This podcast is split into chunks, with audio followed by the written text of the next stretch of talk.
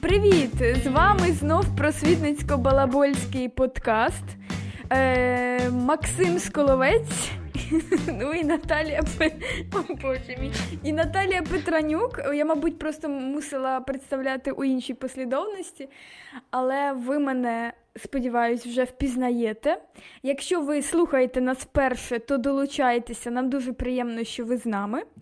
Е, сьогодні я говоритиму в ніс. Але е, є і хороша новина. Е, попри застуду, у мене є новий мікрофон, і сподіваюся, що ви заціните якість звуку, що вона буде кращою. І сподіваємось на зворотній зв'язок щодо цього. Так, Максиме, і про що ж ми сьогодні поговоримо? А, Так, е, про що ми поговоримо найважче з питання кожного разу почати з нього. І ми поговоримо про ціну мрії в фільмах Деміана Шазеля. Так, якщо ви не знаєте Деміна Шазеля, е, то це е, наймолодший оскароносний режисер, тому що свою нагороду він отримав у 32 роки. І саме цим запам'ятався. Але з другого боку, хіба це найголовніше? Так. Так, хіба це найголовніше у цій історії? Ну, для режисера так найголовніше. Ну, для режисера так, але. Ем... Деміан Шезель, мабуть, це приклад людини, яка дуже вперто боролась за свою мрію. Насправді ще немає біографічного фільму про Деміана Шезеля, але двом фільмам, про які ми сьогодні будемо говорити, ем, притаманна одна тема. Провідною темою е, фільму Ла-Ла Ленд і одержимість, про які ми сьогодні поговоримо, є ціна мрії. Чому ми вирішили поговорити про ці два фільми, попри те, що вони якого року, Максиме? Один з фільмів, здається, одержимість 16-го, не 15-го. 2013-го? Ні? А, так, так, 13-го. Е, так, 13-го і La La Land 2016-го. І Максиме, знаєш, мене настільки шокувало те, що La La Land 2016 року, що минуло 5 років. Я пам'ятаю той день, коли я ще навчалася в університеті. Це перший, знаєш, такий факт, який лупанув мене. Типу, я навчалася ще в університеті, коли ходила на цей фільм. І подивилася цей фільм у кінотеатрі Київ, але не у тому кінотеатрі Київ, який знаходиться у місті Київ, а у кінотеатрі Київ, який знаходиться у місті Краків. Ого. От. В Кракові є кінотеатр Київ? Так, біля мого будинку був кінотеатр Київ, і знаєш, ще цікава обставина але особисто, через яку я назавжди запам'ятаю день, коли я пішла на Лолаленд. Ну, це те, що було дуже сніжно, і це те, що я відмовила одній людині у зустрічі, щоб піти на цей фільм. От, і це була ну, людина. Так, там же Гослінг. Гослінг, але це людина, як, з якою я зустрілася через 4 роки. І цей фільм довів, що краще б я ніколи з цією людиною не зустрічалась. От що От що цікаво. А, Ну, але це вже таке. Е, Друзі, обирайте хороші фільми і обирайте людей, з якими бачитесь. Боже, якщо ти слухаєш мене, вибач. А, ну, так, це... Обирайте фільми, не обирайте людей. Ой, ніяк це обирайте людей. Е, так, захищайтесь, обирайте людей, е, захищайтесь у всіх сенсах і фільми теж обирайте. Так, ну і що ж, ми передивилися заради цього подкасту ці фільми знов. І ну, і от така у нас хвилька ностальгії, але давай поділимося, власне, чому чому ми з тобою вирішили взагалі вдвох передивитись ці фільми. Кожен сприйняв їх по-різному 100%. Так, тобі який фільм більше сподобався? Ну, власне, я почала з Лалаленду. Не знаю, але Лалаленд мені неймовірно подобається ця атмосфера якоїсь чарівності. Він увійде в історію кінематографу 100%. Е, я не з тих людей, які цінують статуетки Оскарівські, але, попри все, це теж якийсь знак якості був завжди. Так от Лалаленд отримав сім статуеток. І, здається, номінацій було ще більше. Коротше, Лалаленд для мене це щось дуже барвисте, таке натхненне, це втілення мрії. От. А одержимість це про той внутрішній вогонь, який є всередині нас, і який треба зберегти. Попри все, от ну, типу, вони uh-huh. дуже вони антиподи. Хоча ти мені сказав, е, що фільми дуже подібні. Ну так, в mm. них ціль якась майже однакова. Ну, може, ну, тобто, розкажи мені трошки тих, про одержимість. Ага, ти ж про не бачила, створення ну, одержимості. Я його бачила, але про історію створення ти знаєш більше. Ага, ну так, тобто це якийсь один з найперших е, серйозних проєктів Шазеля, і. Що що там було? Там була і що така спочатку історія, це що... була короткометражка, так. яку він вдало продав, ага. і і через це зібрав Бачиш, гроші. Ти доводиш, що я не знаю більше. Але фішка в тому: ну, от е, уявіть собі, ем, ти такий Е, молодий режисер, і ніхто не хоче з тобою співпрацювати, ніхто тобі не довіряє настільки, щоб дати тобі гроші на справжній масштабний е, фільм. І от що що вигадує Шазель, який дуже такий кмітливий, е, що, що доводять його. Ну, що доводить принаймні ця історія, він зняв короткометражку, яка настільки вразила м, продюсерів, що вони погодили зняти короткоме... Ні, ну, повнометражний фільм, так? Угу. Так, ну і він це з другом робив, він щось сказав, він цю короткометражку знімав на камеру 70-го року. Та, і це було досить е, е, досить важко для них, і вони там витратили свої гроші, витратили купу часу. Але сама ця історія класична про те, що два друга десь в Каліфорнії в гаражі знімають фільм. Ну, як мої думки потім... тихі, мені відразу нагадує, наскільки це було теж подібна історія. Mm-hmm. А що там що там за історія? Ну, власне, Антоніо Лукіч теж з другом е, записував стрічку, і всі були дебютантами, і теж така авантюрна історія, по суті. Ага. Тобто там, там теж була якась передверсія? Так, наче так. Угу. Ага. Окей, круто. Але зараз не про них.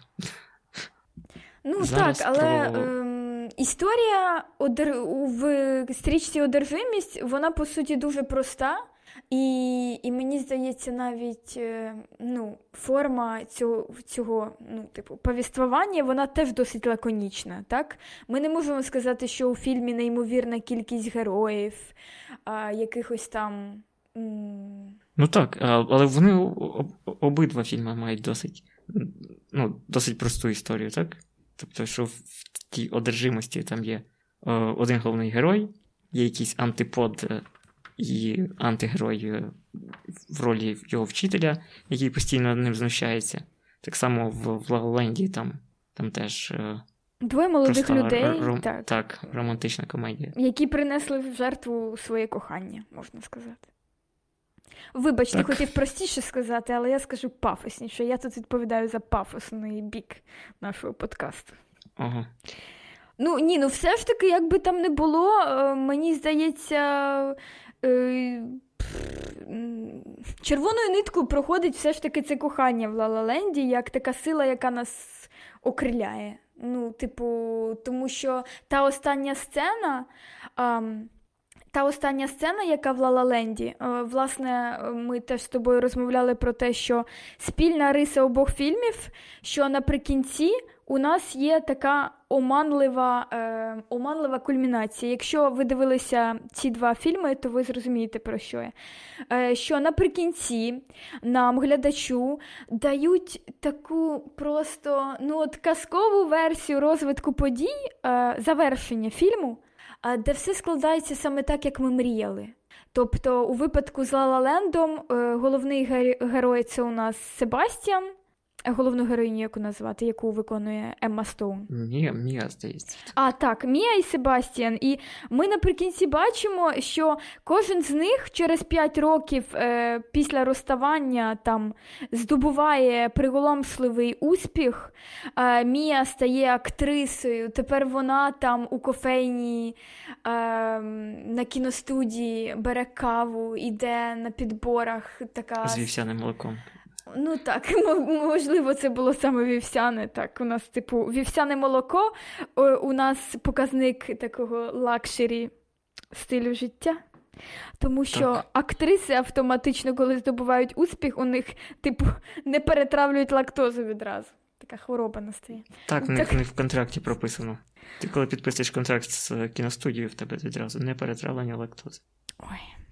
І йде, коротше, ця Емма Стоун з цією кавою. Типу, колись багато років тому вона працювала в цій кофейні і теж таким же подивом дивилась на інших актрис.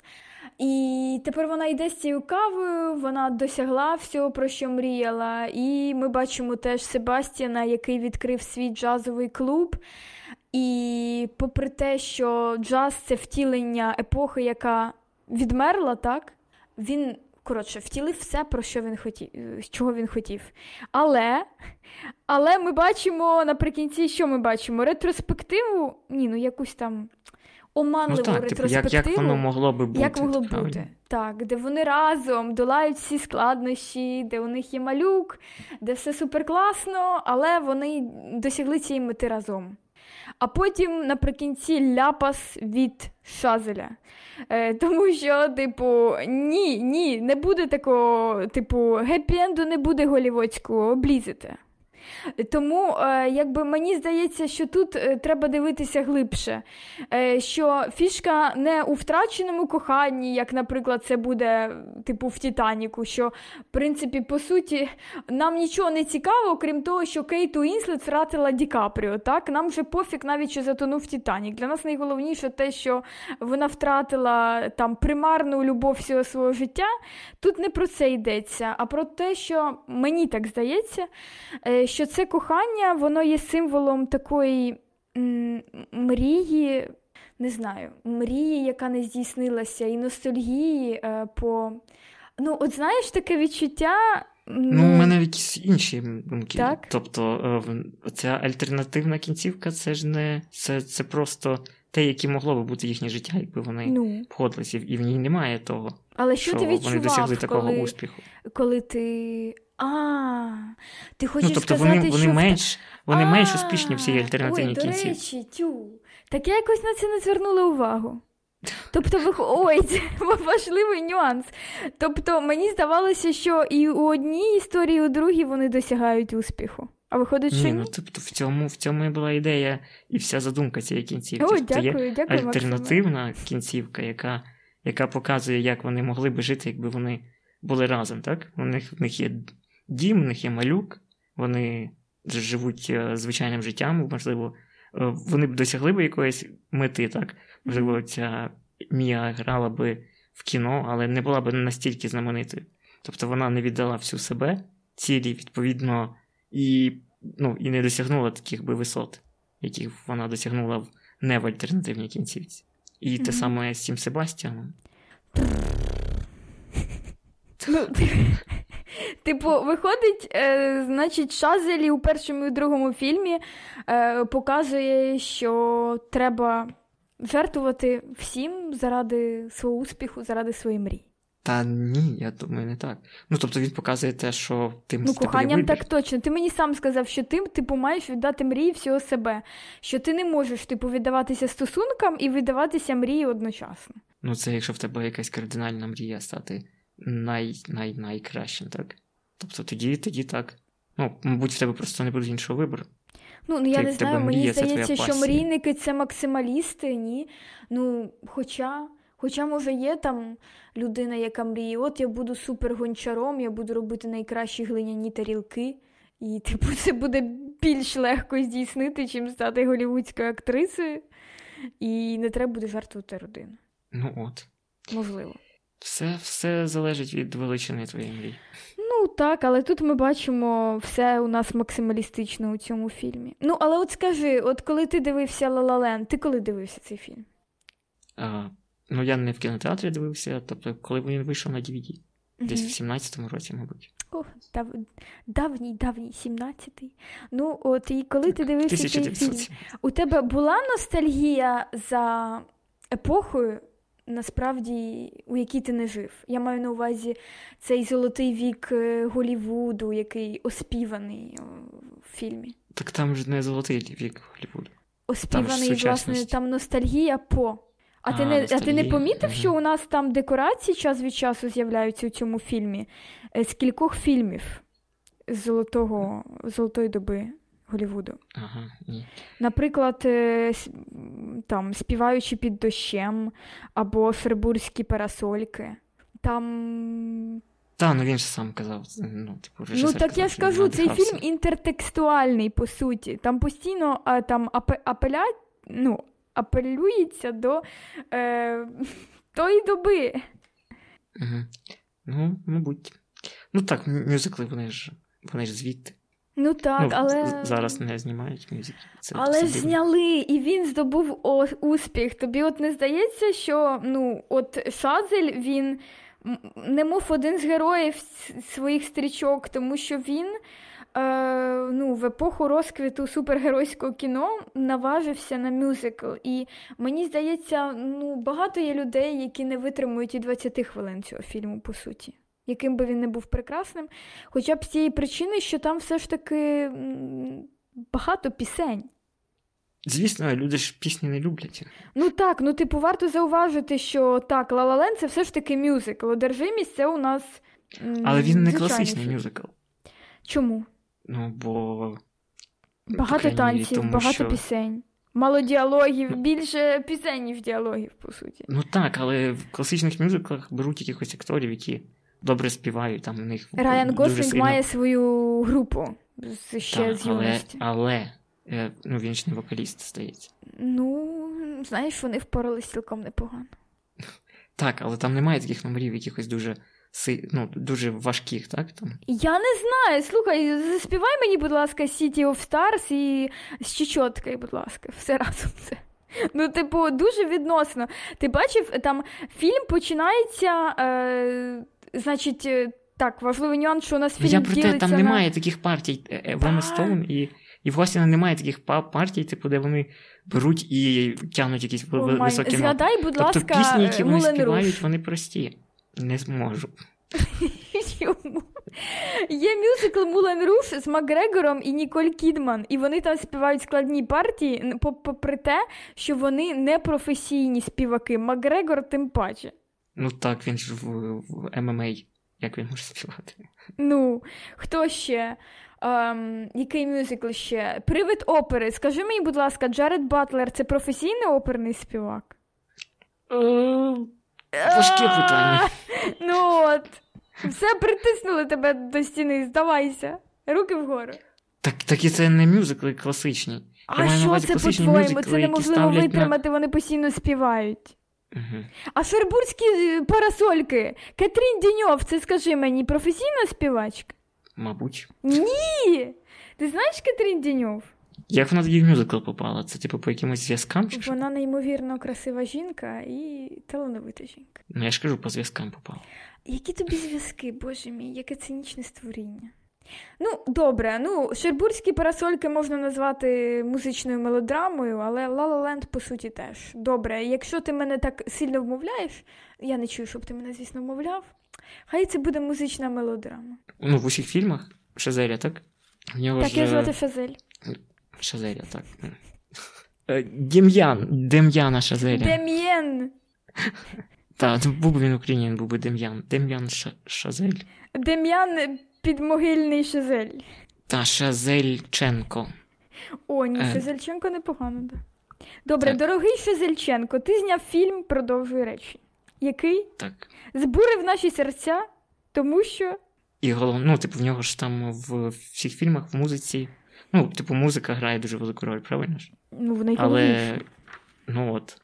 Тобто обидва фільми, в, в перший взагалі про про музику, а в другому, а, а другий мюзикл.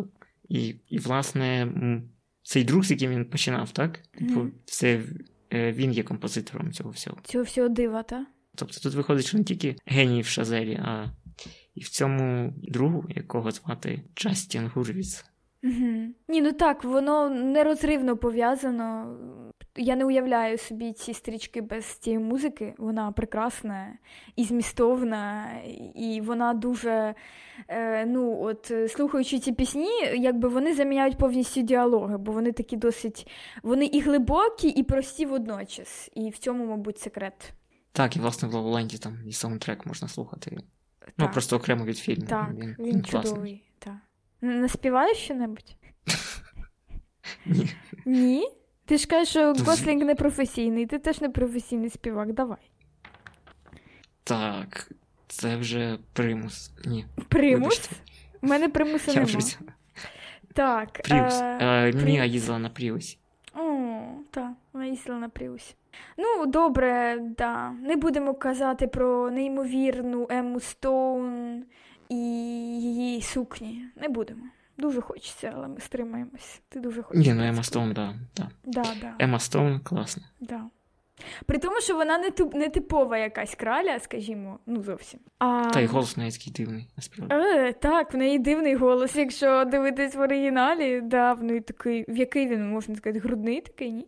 Так, типу якийсь такий з середини. Зазвичай голос іде ззовні, Ну, та, та, та.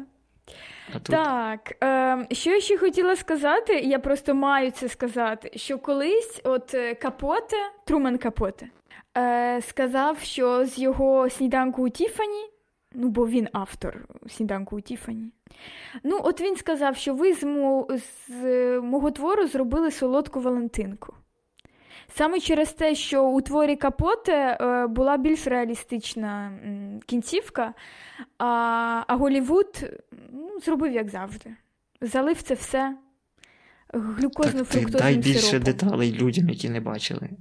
Та ні, ну ми ж сьогодні не про сніданок у Тіфані розмовляємо. Я думаю, і не про капоти. І не про капоти. Ні, але просто справа в тому, що він засудив, е, ну, типу, загально, так, Трумен Капоте, е, тенденцію голівудських майстрів до того, щоб е, годувати людей гепі-ендами. А Шазель цього не дав, знову ж повертаючись до фіналу. Ну і я б хотіла все ж таки, ми поговорили вже про La щоб ми повернулися трошки до одержимості, е, тому що тому що це зовсім інший фільм, і, і він супер-мега емоційний. Ну, от, до речі, цей фільм вважається трилером. Ти знав про це? Ну ні, але він так дивиться на одному, на одному диханні і не відпускає. Тобто тобі здається, що. Типу він йде година 40, але насправді Мгм. так. Він якось дивиться дуже, дуже швидко дивишся його. Ну і є напруження впродовж всього фільму, яке просто ну, не спадає дійсно. Так, може, А трошки розкажеш про що саме фільм. Чому? А про що саме? Ну, ти мені порадив цей фільм, тому я віддаю тобі. А, добре. Е, ну, власне, фільм про те, ну, сама одержимість про те, що е, про молодого барабанщика джазового, Мгм. який е, дуже сильно мріє стати найкращим в своєму в своїй ніші. Як колись. І. Ні. Як це ні? Він теж хотів бути супербарабанщиком. А, ну так, так. Загалом, фільм про те про барабанщика, який хоче стати найкращим. Він іде до викладача, викладач жорсткий, він е, Ну, постійно. Він деспот відвертий. Ну, Так. жорсткий. Він е, лупцює просто своїх е, учнів і Ні, їхню самооцінку. Він слухай, він дає їм ляпаси один за одним. А, ну там просто треба було. Я не розумію. Давай, давай ти, ти типу, беземоційно передаси, що він робив, а люди оцінять, треба було чи ні. Тому що мені здається, що ці інструменти, вони ну, проти ну, тобто, людини. він сидить за барабанами, набиває е, якийсь ритм, ну, головний герой. І, власне, він. е, Цей ляпас є свідченням того, який ритм йому треба набивати. Тобто я згоден, це можна було робити не по лиці, але ляпас, е, власне, вів до того, що він зрозумів, який ритм йому треба було. Ну, просто я хотіла сказати, що е, шляхом маніпуляцій е, цей вчитель він доводить е, учнів до руйнації. Ну, типу, він каменя на камені не залишає від їхньої самооцінки. І тут виходить, що одні, типу, відсіюються, а інші е, починають перебувати у якійсь, ну, реально, у них з'являється нав'язлива ідея е, довести собі і цьому вчителю, що вони варті більшого. Ну хіба не так? Ну і він вибрав цю жертву, я не знаю, або може цей головний наш герой сам себе нарік цією жертвою. Але Та Ну, він не вибрав. да, як Ну, сказати? як? Ну, це, це типу якийсь природній да. відбір, так? Тобто він, він вирішив грати в Бога. Але що відбувається далі? Ми спостерігаємо за якимсь там, ну, що наш цей головний герой Мені в якийсь момент здавалося, що він починає сходити з розуму, тому що він повністю одержимий ідеєю стати великим музикантом, і він звужує своє коло спілкування до нуля. Він е, розстається зі своєю дівчиною. Е, він ставить матрас біля своєї барабанної установки, якщо я правильно правильно кажу. Е, ну і він збиває свої руки просто до м'яса, до крові. Ем, тобто у нас дуже багато от в цьому фільмі дійсно, ну якщо кажуть, що людина потом і кров'ю досягла чогось, то ми це наглядно бачимо. Що впродовж цього фільму наш герой просто з нього стікає просто струмки крові і поту, і все заради того, щоб довести цьому вчителю який його тупо нівечить е, психологічно, що він вартий більшого. І цей хлопець, який на початку виглядає досить флегматично і так кволо, він реально з нього цього тигра, мені здається, він в цього звіра в ньому розбудив. Ну так, але це була його мета. Тобто він, сам головний герой, він е, він хоче цього, так?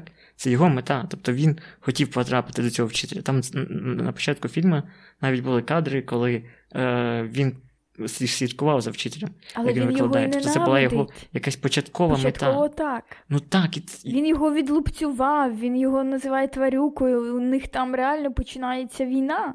Ну, звісно, але це ж не не применшує того факту, що він використовує вчителя для досягнення. Я розумію, але мети. це гра, але ніхто завідомо не знає, що він перебуває в цій грі. Виходить. Гра між вчителем ну, і так, учнем? тут є певна гра, але вона така бій без правил трохи. Не знаю, мені здається, що вони доповнюють один одного.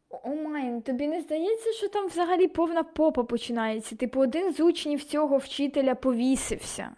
Потім наш е, Ендрю відлупцював вчителя, його е, його виключають з музичного училища. І нам в цей момент здається, що все просто котиться в прірву, і що кар'єра цього музиканта ну все, що він збереже свій внутрішній цей спокій, але покінчить з цим, бо це його руйнує. Нам показується, що може, ну, режисер нам показує, що може статися з нашим Ендрю, що, можливо, його чекає така сама доля, що він накладе на себе руки, що типу гра не, не варта е, життя. Так, але е, ну, знову ж таки, там була цитата в цьому фільмі. Типу, що великого, ну, велику людину неможливо зламати. Тобто, якщо ти зламався, це вже свідчить, що ти був недостатньо сильним, щоб стати великим. Ну так, де межа? Це ну, власне, цікаво. Де межа? Питання. Де межа? Ну, Кожен вибирає свою, наскільки він вірить в те, що він робить, і, напевно, в цьому межа. Ну, от е, це, межа це з'ясують вже наші слухачі, якщо не бачили цього фільму. Де ця межа? Ну, мабуть, у кожного своя межа, як ти і говориш. А, Тому що є люди, для яких цей внутрішній не знаю, це внутрішній якийсь спокій, він важливіший, ніж досягання мети. Або там близька людина важливіша. Ну, типу, тому що так, це і егоїстично от... так досягати своєї мети. Е, з боку цього ну, головного він героя. в принципі, так. Ну так. І, Але, ну, типу, він ніяк свій, свій егоїзм не поширює на, на інших, так? Як? Ну, він ну, кинув дівчину, гаразд, може, це не так фатально. Він ну. змушує нервуватися свого батька, не знаю. Батько спостерігає за його, ну, типу, руйнацією, він намагається його витягти з цього. Він боїться за нього. Ні? Дівчину ж він кинув е, тільки через те, що він розумів, що він не що він буде продовжувати робити те саме, і це тільки погіршить їхні відносини. Так, але знаєш, вона могла сама вирішити. Вона була готова, типу. Ну, типу, він взяв на себе, він вирішив за двох. Ну, ну таке, ну, типу. Може, mm-hmm. і правильно, я не знаю. Але вирішити мають двоє. Е, ну, слухай, йому там 19 років. Ну так, але я про це знаю, скільки є там дружини великих, Мішель Обама, яка постійно вірила в свого чоловіка, типу, і в них все вдалося, наприклад. Ну, різні сценарії бувають. Угу. Так, як як з Генрі Фордом, там у нього теж така сама цікава історія. Яку я не розкажу. Тому що ми говоримо про Шазеля. Е, Да, і що ще, що ще? Ну, тобто, ця вся історія ще дуже показова тим, що типу Шазель знімається все якби про себе. В нього теж там він був барабанщиком, і в нього був дуже жорсткий вчитель. Там Шазель зрозумів, що він ніколи не стане великим музикантом. І покинув, покинув музику саме через це. І і тут він знову показує якби альтернативну історію, як би все могло скластися, якби він був більш стараннішим, або присвятив би всього себе музиці. Ну, виходить, що і в першому і другому фільмі постійно виникає така туга за мрією, ні? Так, це і типу ці альтернативні. Та, альтернативні кінцівки в одному і в іншому, вони такі. Цікаво, цікаво дивляться, якщо ти знаєш історію. Ну, але ж я кажу, ну, навіть якщо не знаєш історію, то фільми викликають ностальгію, але не знаю, за чимось, чого ти не знаєш, власне. Або навіть, може, ностальгію по своїх якихось мріях нездійснених, або по коханню, ну, від якого треба було відмовитись. Таке теж буває. Угу. І по барабанах. І по барабанах, так. А ні, ну а добре, мабуть, останнє питання. Чи ні, ну взагалі ми це обговорили, але чи стосунки заважають розвитку? Не знаю. Ну, Мабуть, ні. Якщо правильно все організувати. Якщо правильно все організувати. Ну, мені теж так здається. Ну, до речі, у нас щодо фіналу фільму. А, Варто зауважити, що і перший і другий фільм він у нас, е, що притаманно Шазелю, завершується у найбільш яскравий кульмінаційний момент. Там в стилі там акорд, там очі зустрічаються героїв і пуф! Кінець. Ну, типу, що у нас так. якраз найвища точка така емоційна, вона застигає в нас титри. Ну, і, типу, uh це робить враження, бо потім ти такий, власне взяв взяв повітря і кінець. Так, і типу воно не не, не досказано, так. Ти не знаєш, чи це хеппі-енд, чи чи не хеппі-енд. І ти ще думаєш після фільму декілька годин про те, чи добре воно скінчилось, чи ні. Так, як казав Іван Байдак в попередньому з епізодів, е, типу, що. Власне, круто, коли твір у нас залишає таке враження, він у нас проростає, ми ще про нього думаємо. Типу, це показник того, що фінал той, що треба. Е, ну, Але от диви, диви, що пишуть е, люди, які у них відгуки щодо завершення. А, когда показывают альтернативную концовку, думаю, каждый примерил себя в этом моменте, как все могло сложиться, поступить ты по-другому в той или иной ситуации. Ну, такий собі не дуже цікавий відгук. Не окей. А, не знаю, как вам, господа, для меня этот фильм показался тяжелым. Настоящую любовь тяжело найти и еще сложнее удержать. От так от. Ні, ну ця парочка, вона реально дуже крута. Мені здається, що такі люди, такі фанатики своєї справи, як е, герої Гослінга і Стоун, вони. Ну, це виняткові люди. Вони непрості. А що ти думаєш? Мрійники. Ну так. Так, кто не зарыдал в конце «Бессердечный камень». А, последняя сцена одна из лучших в історії кінематографа. Що? Кажу, добрий день, я камінь. Ти камінь? Ти не заплакав? Ти плакала в кінці? М, Ні, до речі, я не плакала в кінці. Я не пам'ятаю ага. свого першого перегляду, але здається, це не той фільм, після якого я плакала. Я тобі скажу більше. Після фільму Достукатися до небес я теж не плакала. Хоч, Хоча я читала відгуки людей, там було Боже, я ридаю, вони підходять до моря. І це все, типу, це кидає. А, а чого там плакати? Ну, типу, помирає один з героїв, але друзі, блін, не збивай мене з, з пантелику, не будемо говорити про цей фільм. Е, І один з яскравих відгуків тут концовка типа «Никто не умер, всі щасливі, но зритель все равно обнаруживає себе з ножом в груді. Після Ла-Ленду отак, отаке враження у людини. И от, в конце просто закрыл ноутбук, схватился за голову и заплакал. Мальчик Міша, 29 годиків. Не було у тебе таке, Максиме, так? Ні, ні. Я не Міша. І не Наталя, я зрозуміла. Ну, У мене залишило таке враження такої, не знаю, такої легкої печалі, ну, такого жалю, але світлого жалю. От. Ти б який е, фінал вибрала, що був справжнім, якби тобі дали таку можливість? Я б залишила все, як є.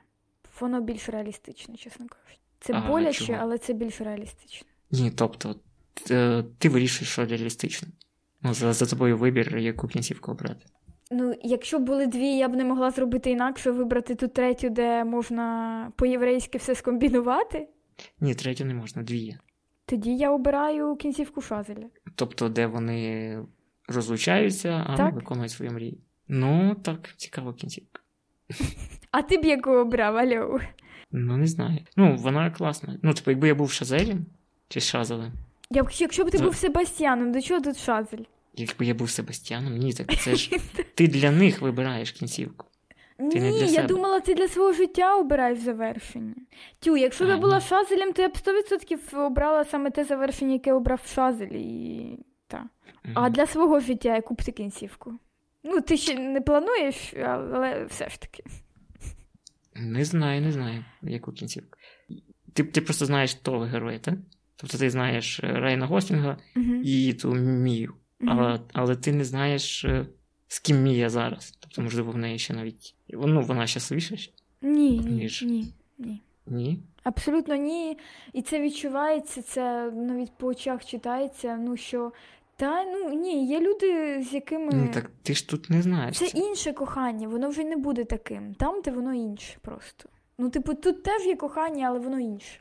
Типу, ясна річ, що ми не можемо сказати, що вона там Анна Карініна, яка з е, нелюбом якимсь е, пристаркуватим, да? але тим не менш, просто те перше почуття, воно зовсім інше. І ми завжди будемо по ньому ностальгувати. Ну, в них же ж ті моменти всі залишились, вони пам'ятаєте все. То й що, воно як розпеченим залізом ці моменти, я тобі скажу, коли вони в тебе є. Ага. Серйозно? Да. Угу. Ти побачиш цю людину, то ти захочеш вбитися просто з цими моментами. Через кілька Ясно, років. Коли я уявляв собі таку ситуацію, зустрітися з цією людиною там, то реально. Мені здається, у Емми Стоун було ще в стилі, е, що й хотіли застрелитись, але водночас, типу. Ну, типу, у них така покора у обох. Ну, але біль 100% присутній щодо того, що так сталося. Ну, мабуть, але ну, вони просто ж не знають, е, за якби в них був вибір, е, вони б вибрали такий самий фінал. Тобто вони ж не знали, що якщо вони не розійдуться, вони не будуть такими успішними. Тобто вони тільки здогадувались просто. Ну да, ну тут якби і загадка, чи варто було взагалі розставатися, але це вже загадка не для нас. Тому що ну, я взагалі за те, що треба боротися, що це трошечки для слабаків. Типу, відмовлятися від своєї людини ем, з власної волі, це треба бути не дуже розумною людиною, чесно кажучи. Ну, тому що це, ну, це реально, це дуже людині таланить, коли вона зустрічає свою людину. Так що таке. Угу. Друзі, друзі, друзі, ми сподіваємося, що ми вас е, звабили своїм описом фільмів, своїм оглядом, е, що вам буде цікаво, і, і ніколи не здавайтеся у досягненні своїх мрій. Так, бувайте.